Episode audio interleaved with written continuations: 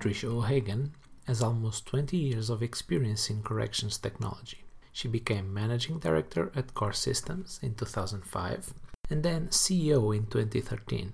Under her leadership, the company has undergone a period of development and growth with continued success.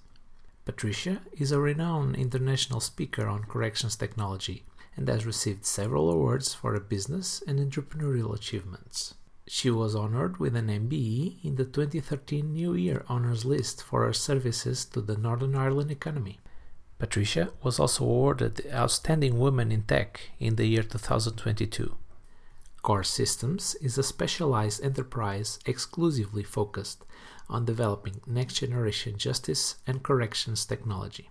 It has a vast global footprint by delivering effective solutions for prisons in the UK, Europe, North America, and Australia. Core Systems software, Core Pathway, helps improve many people's lives in the justice system and helps correctional services meet the requirements of a digitally transformed world. The company has been recognized as one of the fastest growing technology companies in Ireland, winning the Deloitte Technology Fast 50 Awards in 2005, 2006, 2007, 2008, and 2013. As of April 2023, Core Systems is now part of Multi Health Systems Inc. Miss O'Hagan, thank you for joining us. Let's start by what drew you to the field of technology serving the prison and probation sector? I ended up working in the corrections technology space by chance. When we were a very young company, we, we did work wherever we could find it and a friend of ours um, had a contract with the local prison service that he couldn't fulfill. So we got the opportunity to help them with a very small piece of work around image processing. And from there, we got to know them, and an opportunity, opportunity came up to bid on a contract to solve a problem around identification um, of prisoners. And um, we were able to implement digital technology using image processing and touchscreens. And it was very successful. The project went very well. And with our interaction, with being in the prison, meeting staff, working with them, we just got hooked. We felt it was such worthwhile work and interesting in comparison to some of the other jobs that we had. So um, we just got drawn more into it. We were presented with great challenges from our local prison service and we continued to bid on work and be successful. That was our start. Great, thank you. So you found in this sector an area of interest that you could contribute to. What do you identify uh, as core course key objectives in the sector? What areas present the greatest opportunities for improving results? Well, our, our key objectives really, our mission is to help people in the justice system have better outcomes and better experiences. We can feel we can do that many levels. Initially, we were committed to helping the prisoners themselves and their outcomes, which we do. So, our key aim is to reduce reoffending. But also, we started to learn that it's very important to support staff as well because the whole system is like a community and you can't focus on one part of it and, and get the best outcome. So um, we then understood that we had to apply the technology to help staff in their job as well. And also we found that we create improve relationships through using technology to improve, improve communication with people. I think there's so many opportunities, particularly now as we've come through the pandemic and people are more aware of technology and how it can change things for the better. Um, so, for example, in probation, there's a great opportunity to change the way the service is delivered. We saw examples of people using technology to do remote supervision when the offices closed down, and that provided a way that the service could continue to provide support and supervision services to people remotely. There's great opportunity in the service in general, thinking about reducing reoffending. We, we gather so much data the digital data is accessible in a way that it wasn't on paper based systems. And we can use that data to see what works and, and focus more on those areas within the service to get better results. It can also help people because technology can provide an individualized service much more easily than conventional methods. So, for example, if someone has specific needs, we can address those through the technology. So, we transition from a service that is one size fits all to one that is focused on people, people centric, addressing the specific needs of each individual. There's so many things like the application of AI, just thinking about the, the cost of the service of services that are delivered by you know professionals individuals. And it's so difficult to get those people in contact with the service users.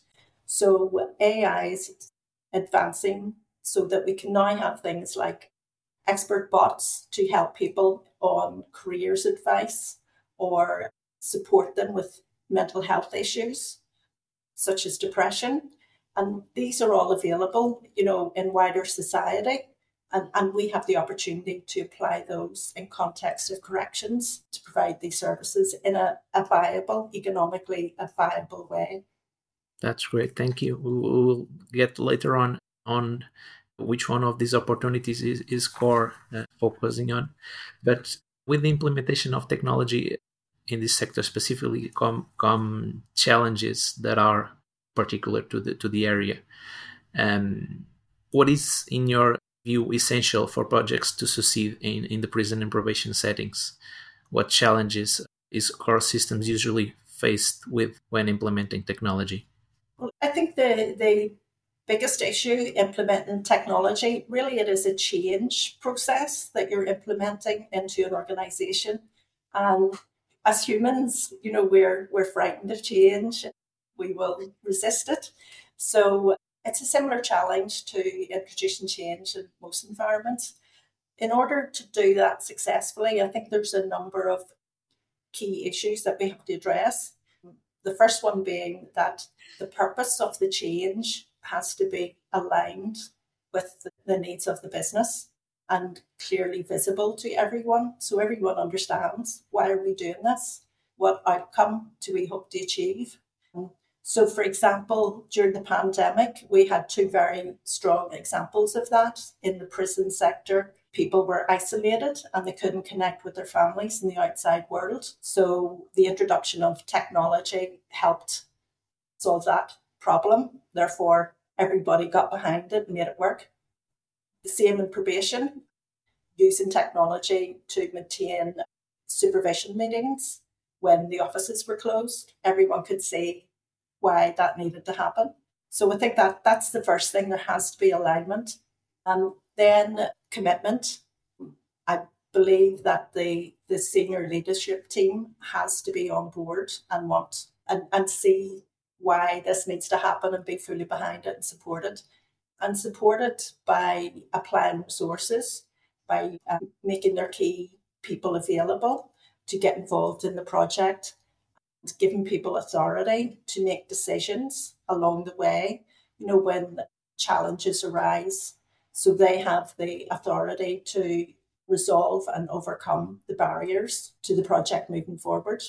And I think another key area is engagement, bringing everyone along with the change. You know, the, the people on the ground that are going to be impacted in using the technology need to be involved in the process of the design and the implementation of the of the solution so that they can input their specific needs and their knowledge of how things work. And, and without getting that into the project, it's likely that it, it won't actually work for the people who need to use it. So they, they provide great insights that need to be captured in the process. I think things go wrong when these things don't happen. So, for example, we, we would have experienced when there wasn't enough staff engagement that staff were maybe suspicious of the change and then they, they don't get involved, they don't contribute, and they may actually, you know, uh, do things that don't enable the project to go forward. So they, they don't do things that they're expected to do, or they don't make it easy for those things to happen. Whereas if they can see the benefits for them in their role, they will definitely get on board and and be helpful, make a good contribution. So that, that that's a key one. On a practical level, like for example, in a prison context where you have maybe a high security risk, there are a lot of uh, security processes that have to be taken into consideration. And even they, they can slow the project down. If, if you don't have the experience to understand that these processes are necessary and have to happen on a day to day basis, you could find that a project that you expected to, to happen in six months could take 18 months. So it's it's important to build that into the planning process. Simple things like having staff available to escort people around the prison, or a security incident happens, that everything's locked down and everybody just stays where they are and they can't get on with the work that they planned. All these nuances of the the things that are part of the nature of doing the business have to be factored in into the project plan. You have to have a collaborative approach, and, and that's why the commitment is important from the onset. I, I think our role is that because we have implemented previous projects in different contexts, we, we have a lot of experience and expertise to bring to the table, which we are happy to share and we, we like to share because it, it helps build a successful outcome. Different agencies can have um, different approaches and different cultures, therefore, it can vary quite a lot. It, it works well where in situations where people are used to more collaborative working, but when the working practice is siloed, that that can be more complex because we have to get good communication methods in place to keep everybody on board and keep things moving.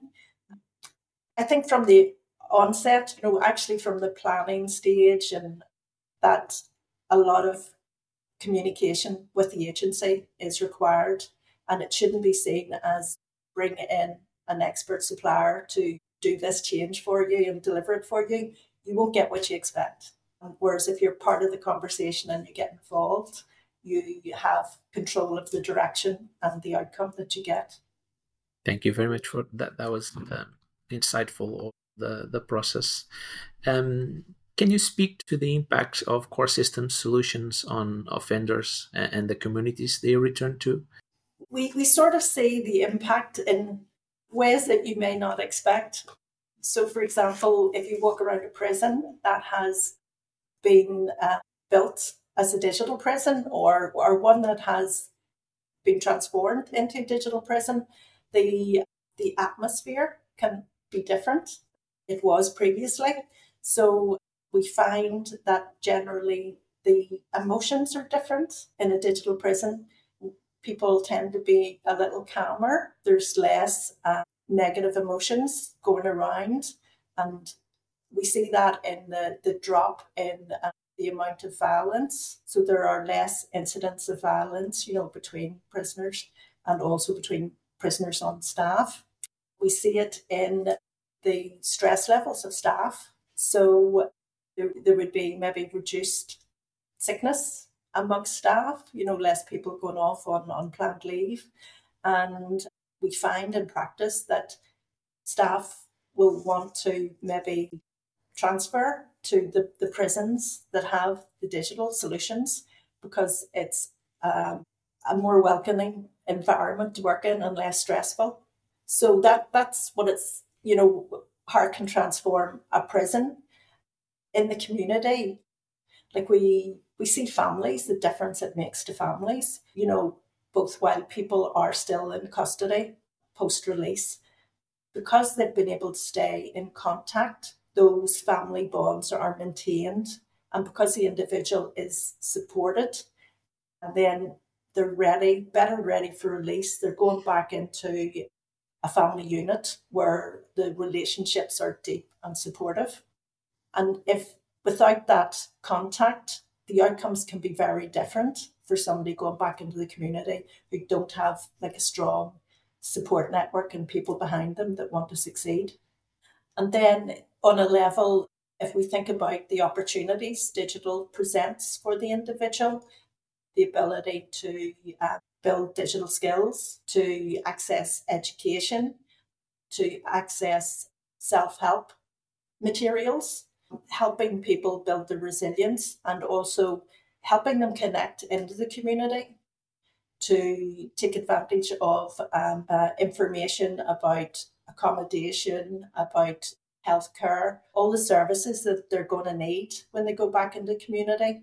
It means when they're released, they, they have a stronger position to start from. Um, they're closer to becoming um, a contributing member of that community that they go back to. So I would say there's many positive impacts. I would also say we've much more research to do in this area to actually validate our observations to create an evidence base of the, the specific impacts of digital on people going through the justice systems.